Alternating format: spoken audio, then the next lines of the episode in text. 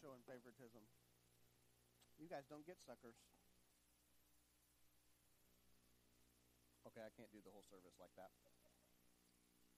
Well, I hope you have had a great week this week. I'm so glad that you're back. If you're a visitor with us, we're glad that you are here. Um, and we hope that you've had an opportunity to worship with us and have enjoyed that. We would love, Melissa and I will be in the back um, after service, and we would love to put a name with a face. So we hope that you'll take the opportunity to do that. We've been speaking the last couple of weeks um, about James, and we've been in that book as we've um, traced his thought um, through that. And so we're going to be back in James. We're going to be in chapter 2, verses 1 through 13, if you want to go ahead and begin to turn there. We're so glad to have some folks back with us um, that have been traveling, and so uh, make sure you say hello to them. Um, and so we're glad that God brought them back safely to us. We've been talking these last couple weeks, though, about how James looks at us and really meets us where we're at and really is pretty forceful with us in saying, do you actually believe? Do you actually act out what you say you believe? And he pulls no punches as he comes right at us by the way of the Holy Spirit to say, if you have truly been born again, if the Word of God has come into your heart and transformed you, then there should be an outward sign, there should be an outward action that portrays that. And so, as we've gone through this, we begin to see how that is possible. We've seen that in looking at our trials and how when we focus on God and we understand what He has done for us and what He is continuing to do in us, that we can face those trials through joy. We looked last week at our own actions, how if we do not allow God to replace the sin that is inside of us with the implanted Word of God, that we will never be able to do kingdom work the way that He intended us to. And this week, James turns our attention towards favoritism and towards partiality. Um, but before we get there, I've been kind of giving us a little bit of context about the book, and so I want to continue that before we get into the rest of the sermon. We've looked at how James was the half brother of Jesus, and he's the likely author of this. Um, and then last week we talked about how the book has been misused and maligned because at times people and teachers have taken it out of context um, to, to say that somehow we can earn our salvation, that our works somehow bring about grace upon us. But that's not what James is saying at all.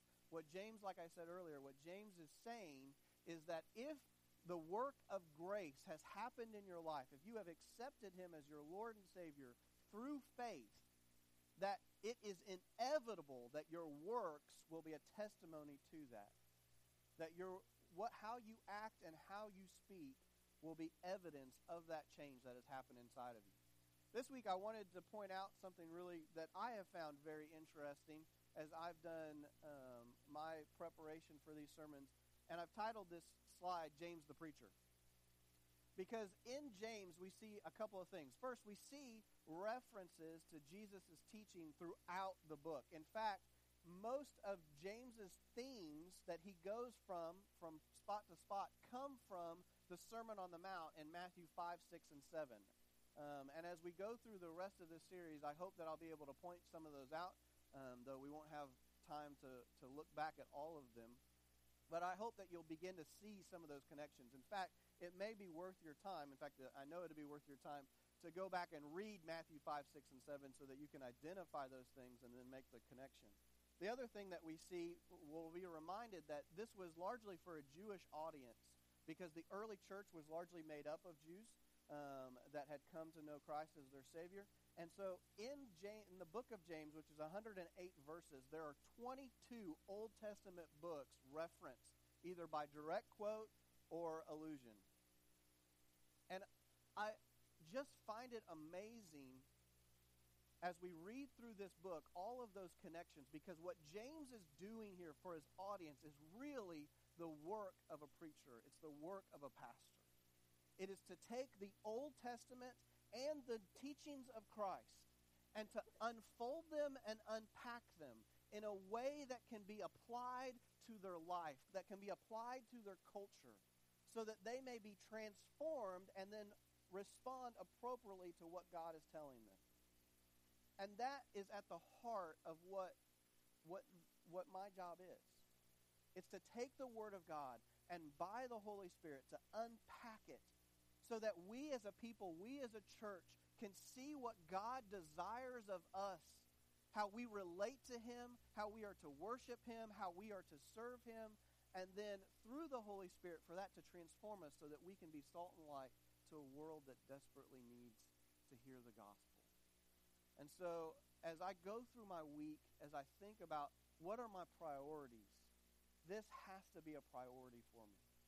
Taking the time to study and pore over and pray over the Word of God that He might do something with it in our lives, that He may use a dull instrument like me to perform exact surgery on the hearts of His sons and daughters.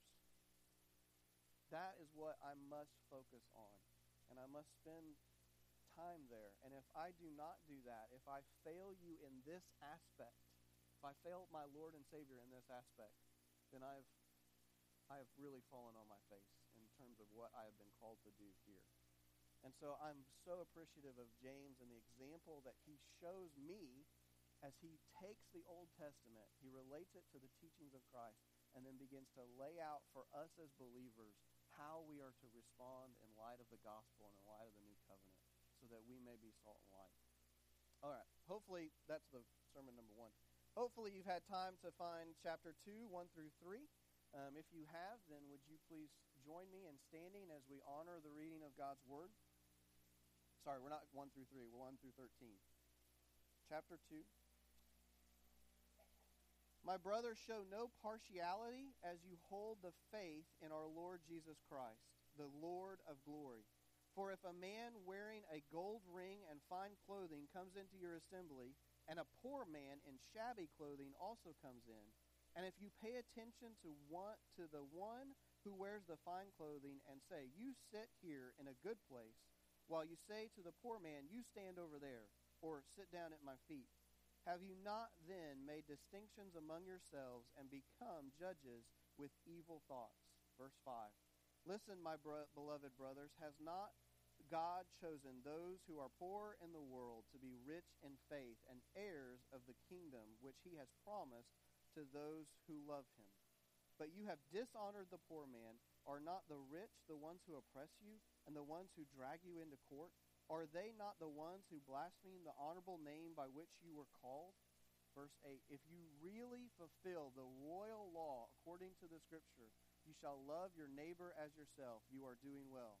But if you show partiality, you are committing sin and are convicted by the law as transgressors. For whoever keeps the whole law but fails in one point has become accountable for all of it. For he who said, Do not commit adultery, also said, Do not murder. If you do not commit adultery but do murder, you have become a transgressor of the law. So speak and so act as those who are to be judged under the law of liberty. For judgment is without mercy. For judgment with, is without mercy to the to one who has shown no mercy. Mercy triumphs over judgment. Let's pray.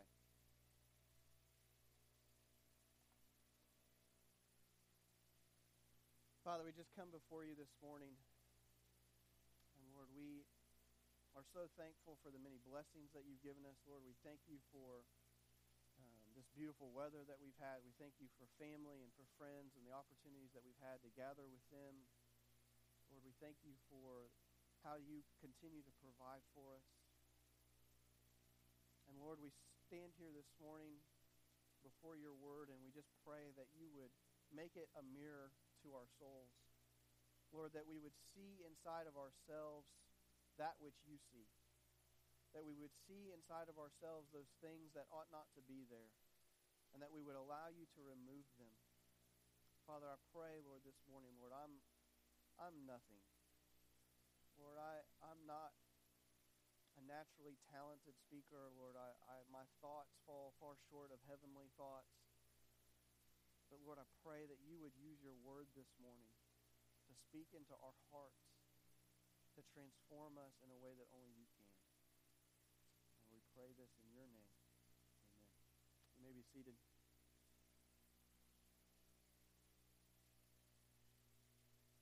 I think I've told this story. In fact, I know that I've told this story before or shared this before with you, but I, I feel like it, it really fits in with what we're talking about this morning. When I got to Madagascar, it was not very long before God began to draw my heart to a group of people um, that at the time no one else was really making an attempt to minister to. This people were a group of immigrants. Many of them were second generation immigrants from Pakistan, India, in that area. They, but they had come in, and because they were um, entrepreneurial, they very much invested in business. Um, whereas Malagasy people tended to be more laid back and not want things to change, these folks were all about investing, um, trying new ideas, and many times those ideas worked out. And so it was not uncommon for most of the businesses you walked into to be owned by this particular group of people, or for us as we began to talk with landowners and, and renters that they owned most of the houses. But Malagasy people resented them. They resented them because they felt that they had stolen all their wealth. They resented them because they held such power and sway over the government. They resented them as immigrants, and they resented them because they were Muslim. This people was called the Karana. And as I began to share with my brothers in Christ, many of whom were pastors, about my desire, about the, the weight that God had put on my heart to reach the Karana, understanding that if God did a work among them, that it would trickle down, that the effect would be nationwide. As I began to share my heart in that, I got one of three responses. The first response was the best response I could hope for, and that was, oh, I'd never thought of them. And I would have Malagasy pastors tell me that it never crossed their mind to take the gospel, but they thought it was a relatively good idea, and they promised to pray for me as I went and did that. Sound familiar? The second response was the most common response, and it would probably be the most common response if I talked to people here about this as well but it, the response was, you're going to get yourself killed. There was innate fear of Karana because they were Muslim. And so these Malagasy pastors once again said, I'm so glad that God has put that on your heart. Go forth, my brother, be blessed. I will pray for you as you go. The third one, though, was the one that broke my heart. The third response I got more often than I would like to share. And the third response was, they don't deserve the gospel. Don't dare. There was such hatred. There was such favoritism. There was such prejudice against this people that my brothers, my pastor friends among the Malagasy people said, don't go to them. They don't deserve the gospel. And in saying that, they were saying, they deserve help. Let that sink in for a moment. That's where these guys had gotten to. They had allowed their own favoritism. They had allowed what is inside of all of us this desire to be safe, this desire for whatever is going to benefit us to take priority, to so overcome them, to so overwhelmed their even their theology that they were blinded by it to the point that they were saying that people deserved help and not the gospel, not hope, not life. And I'm so glad that I can share now, looking back on it as I've kept touch with some of those guys, that God has done an amazing work in most of their lives where he has convicted of them of that and now many of them are, are active in trying to reach Muslims for the gospel in Madagascar. And it's an incredible thing that God has done there. But before we go too far, because it's easy to hear a story like that and for us to laugh at it and then for us to be brokenhearted about it and go, oh, I can't believe those guys. We must look at the Word of God and look at James and hold it up to a, as a mirror to our own souls, our own insights, and say, is that present in me as well? And the truth is, as I said before, that it is innate in us that we have the desire for safety, that we have a desire for that which only benefits us. And the sad truth is is that we oftentimes allow that to go too far. And we allow it to seep into our ministry. We allow it to seep into our life to the point where we show partiality and favoritism to everyone we come into contact with, whether we realize it on a on a level of consciousness or not. And we look at the ministries of our church we look at our own evangelism, our own personal lives, and we can see in that that we too have shown partiality. That we too have said, I'm not going to cross that railroad track. I'm not going to cross that street. I'm not going to do ministry with that child. Or I'm going to avoid that family. Or I'm not going to stop in the street to talk to that person because they're doing something that may be iffy because I don't want that to affect me. I don't want to get dirty. I don't want to be put in a situation that's uncomfortable. I don't want to be put in a situation that may be even slightly unsafe. And I just don't see how that benefits me. And when we get to that point as a believer, when we get to that point as a church, then James says we have gone astray. We have fallen away from what Christ would have us to do. And so the question that drives us this morning, last three week or last two weeks, we've asked a question that drives us through the passage that we're looking at. The first week was how does God transform our trials? Last week it was how does God transform our actions? And this week we're going to be asking the question how does God transform that partiality, that favoritism that lies inside each one of us? The first way that I believe that that is transformed, that God does a work in our life is when we understand our place. Look at how James starts this chapter in verse 1. He says, My brothers, show no partiality. Your, your translation may say, say, show no favoritism as you hold the faith in our Lord Jesus Christ, the Lord of glory. James here stops everything and brings us back and focuses us on Jesus Christ himself and focuses not only on just any random aspect of Christ, but rather he focuses on the glory of Christ. He brings us into the very throne room of God and has us stare upon the King of Kings, the creator of all things, in all of his righteousness. And he says, Show no partiality. Because James knows and James wants us to understand that when we are in the throne room of God and before Jesus Christ and focus on Him, that there can be no partiality in our hearts because we understand that all of us are on level ground.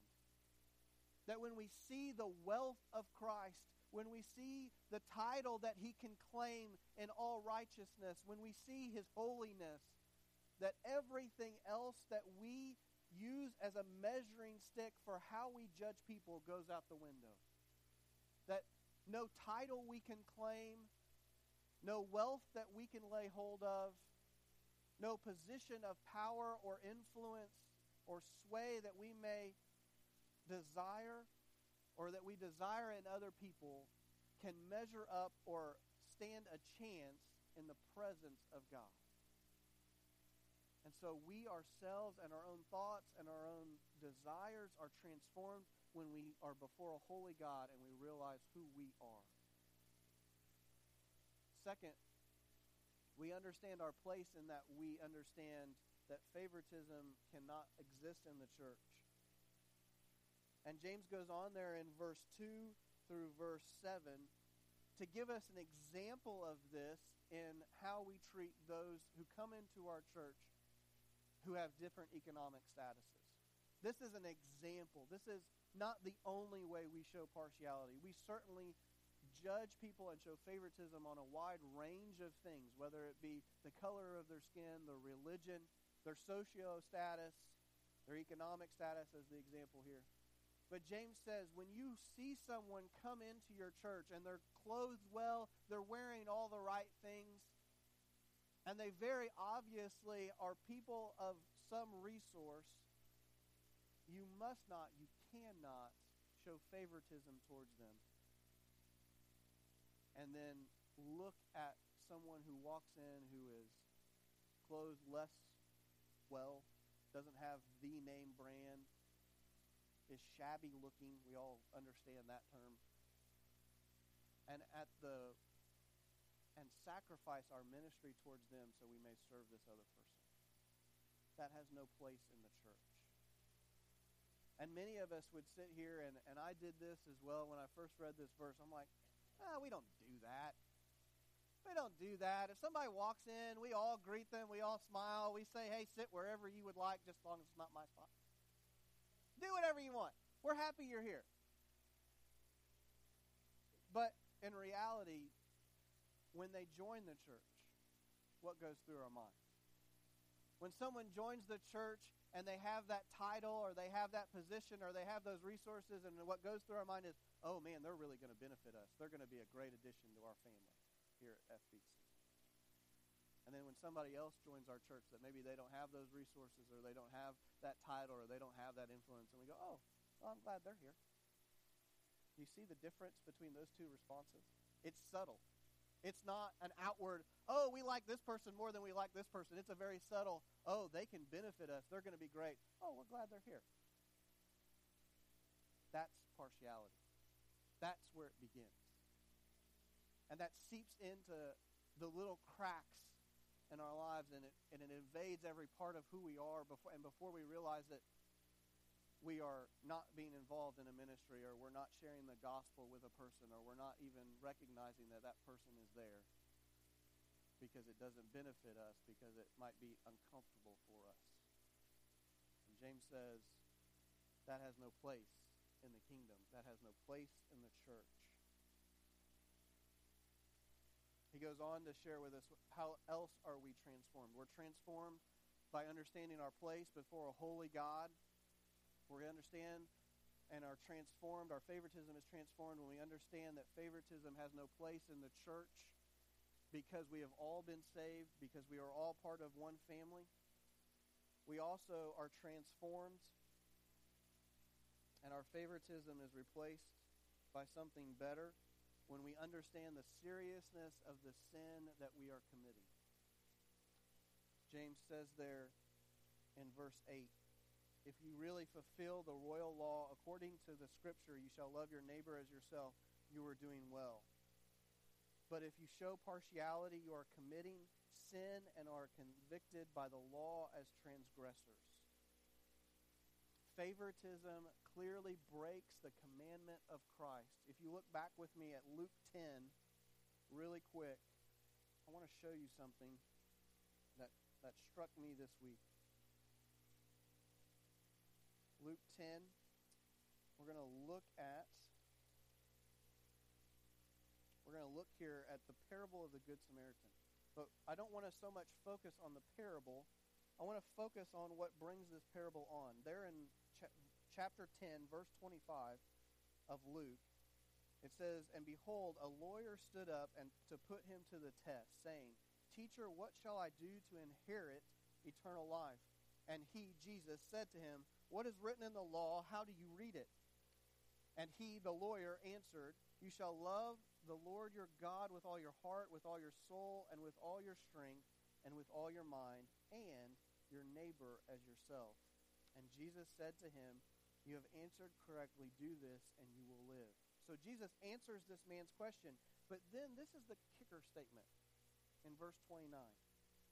But he, the lawyer, desiring to justify himself, said to Jesus, Who and who is my neighbor?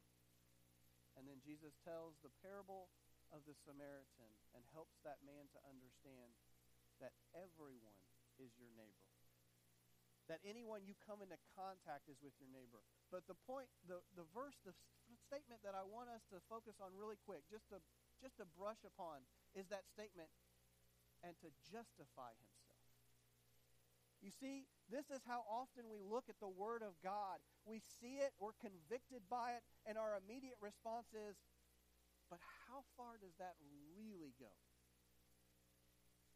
Peter does the same thing when Jesus talks about forgiveness. He asks him what question? How many times?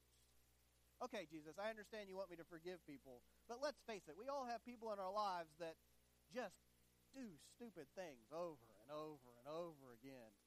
And you know what? By the fourth time, I really don't want to forgive them anymore. And Jesus tells them, no, you got to forgive him every time. But we all do this, don't we? We all look at the Word of God, we all inspect it, we see what it says to our hearts, and we immediately say, How can I get out of that? And that's what this man here is saying. He says, Okay, you want me to love my neighbor? I understand that. Who's my neighbor? Because it's really easy for me to love the people that are like me. Uh, it's really easy for me to love the people in this church. It's really easy for me to love my next door neighbor. It's really easy for me to love my family. It's really easy for me to love my best friends. These people that surround me, that will love me back, that will care for me. And you know what? This is, and we've talked about this early on. But the people that if I invite them over and they come to my house and I feed them, you know what? It's not that big a loss because in a couple weeks they're going to invite me over to their house and they're going to feed me. That's easy. That kind of neighbor I can love. So, who is my neighbor? And Jesus tells him, Your neighbor is the person that's not going to repay you. The Samaritan picks up this man who should have been his enemy, puts him on his own mode of transportation, walks him to the nearest place that could care for him, not only pays for his bill, but leaves extra money just in case there's more bill to come, and then says, Hey, by the way, if anything else happens to this guy, if he needs anything else, I'll be back to pay that too. And this guy should have been an enemy, should have been someone that he despised. Is that the love that we show? Is that how we view people? That we see broken people, that we see people that are in spiritual need, we see people that are in physical need, and we look at them and we don't ask the question, is that really my neighbor or is that just a guy? I don't I don't see him. I don't know him. It looks like if I get involved, that's going to take too much effort. That's going to take me places I don't want to go. So that, that's not my neighbor. That can't be what it is. Or do we look at that person and see someone that was created in the image of God? Someone who, like us, is desperately in need of the gospel. Someone who is desperately in need of knowing that God loves them and say, okay, I'm going to get involved. I don't know what that means. I don't know what that's going to take. I know it's probably not going to be pretty, but it's what I've been called to do. It's what I've been commanded to do. James goes on here, he calls that the royal he calls that the royal scripture. Let me get back to James. The royal law because it was given by our king himself. And not only does he say it's breaking a commandment of Christ, but then he goes on to help us to understand that when we break that commandment, when we break one thing, that we break the entire law. And he reminds us there what Jesus said himself of a, of a statement a teaching that Jesus says. He says, If you show partiality, you're committing sin and convicted by the law as transgressors. For whoever keeps the whole law but fails in one point has been accountable for all of it. We understand and are transformed when we understand the seriousness of the sin of partiality. Because when we sin, even in one area, even in one spot, then what happens is we have broken the whole law and we are able, we are convicted automatically that we face a judgment. That we should owe the consequence of that action. And that consequence is death and death eternal. Why? Why should we worry about this? Why should we allow God to transform this inside of us? Why should we be running to the altar to confess this sin in our lives? Because we understand that if we have even sinned just a little in this point, that we have broken the law, that we have stained the robes of righteousness that God has given us. And it is a serious, serious thing. God asks us to repent of it and allow Him to transform that in our lives. Lastly, we we have familiarity and prejudice, and we allow God to God transforms it. We allow God to transform it, come into our lives, and act because we understand our place in the kingdom of God, because we understand the seriousness of that sin, and because we understand mercy. What replaces that desire? We talked about this last week that our own desires are what cause us to chase after sin. And the only way to get rid of that is to allow God to remove those desires and then put inside of us the implanted Word of God, the Holy Spirit, which then transforms who we are as people and drives us to act in a manner according to the name which we are called Christian, sons and daughters of God. So, what replaces that favoritism? What, what needs to replace that prejudice? It is the mercy of God that we have experienced. We have been shown great mercy. James says here in verse 12 So speak and so act as those who are to be judged under the law of liberty. You have been shown such grace. You have been shown such mercy. You have been given a gift that you could not have earned. And James says that in light of that, that your speech and your actions towards other people should reflect that. Jesus gives us a great example in Matthew 18. You can flip over there if you like. I'm just going to paraphrase the parable that he tells there because we're running a little short. But in Matthew 18, towards the end of that chapter, Jesus tells this parable there's a Lord, a master, who is settling accounts with those that owe him money. And this man comes to him, and this man owes a debt that is unpayable. It would be lifetimes worth of money in order for him to be able to give back to this master which he owes him and he gets on his knees and he begs the master, Please, I will repay you everything. Please just spare my life. This guy can't repay it. He is lying. When he gets on his knees and says, I'll pay you everything, he knows in his heart that is not possible. And the master knows it as well. And yet the master does something remarkable here. The master looks at this man and says, You know what? It's forgiven says, It's okay. Go on your way. It's all taken care of. And so this guy gets up. This guy should be filled with joy. This guy should be filled with relief. He has just been forgiven a debt that he never could have paid. He can live his life dramatically different. Think about when you get done with a car payment and you're like, man, what can I do with that money every month now? instead of sending it to the bank. Or you think about a house payment and you've paid off that house and you're like, man, now I'm in freedom. Like, now nothing can constrain me.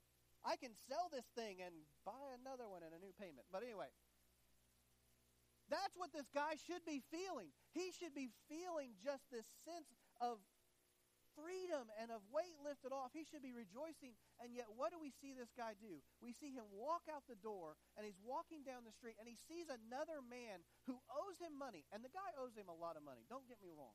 The guy owes him a lot of money, but it is nothing in comparison to what he has just been forgiven. And he grabs the man by the throat, and he says, Pay me everything you owe me. And rather than interact with that man in the mercy that he had just been shown. Rather than interact with that man, the joy that he should be experiencing because of the debt that he had been forgiven, rather he interacts that with that man with judgment and evil thoughts. And the man looks at him and says, Hey man, just spare me. I'm going to pay you back everything I owe you, which was possible. It would have taken a lot, but it was possible. Just give me time. And the guy says, Nope. And he throws him into jail which I never understood debtor's jail because, like, how can they earn money if they're there? But he throws him into jail, and the master hears about this, and he's concerned. And he says there at the end of 18,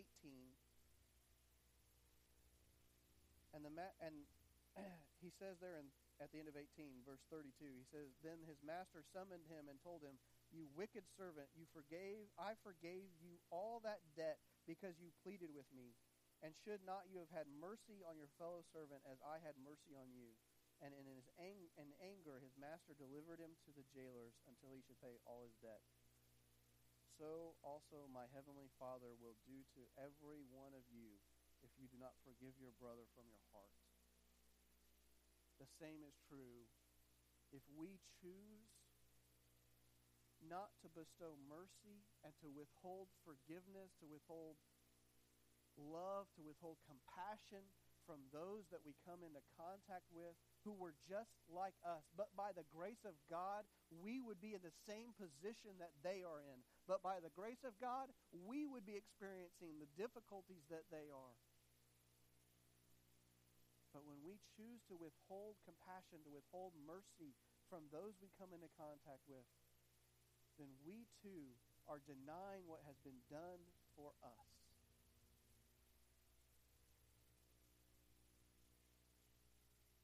I don't know I don't know where this message hits you. I don't know this morning what you are dealing with. I don't know your heart. And this is a very personal issue.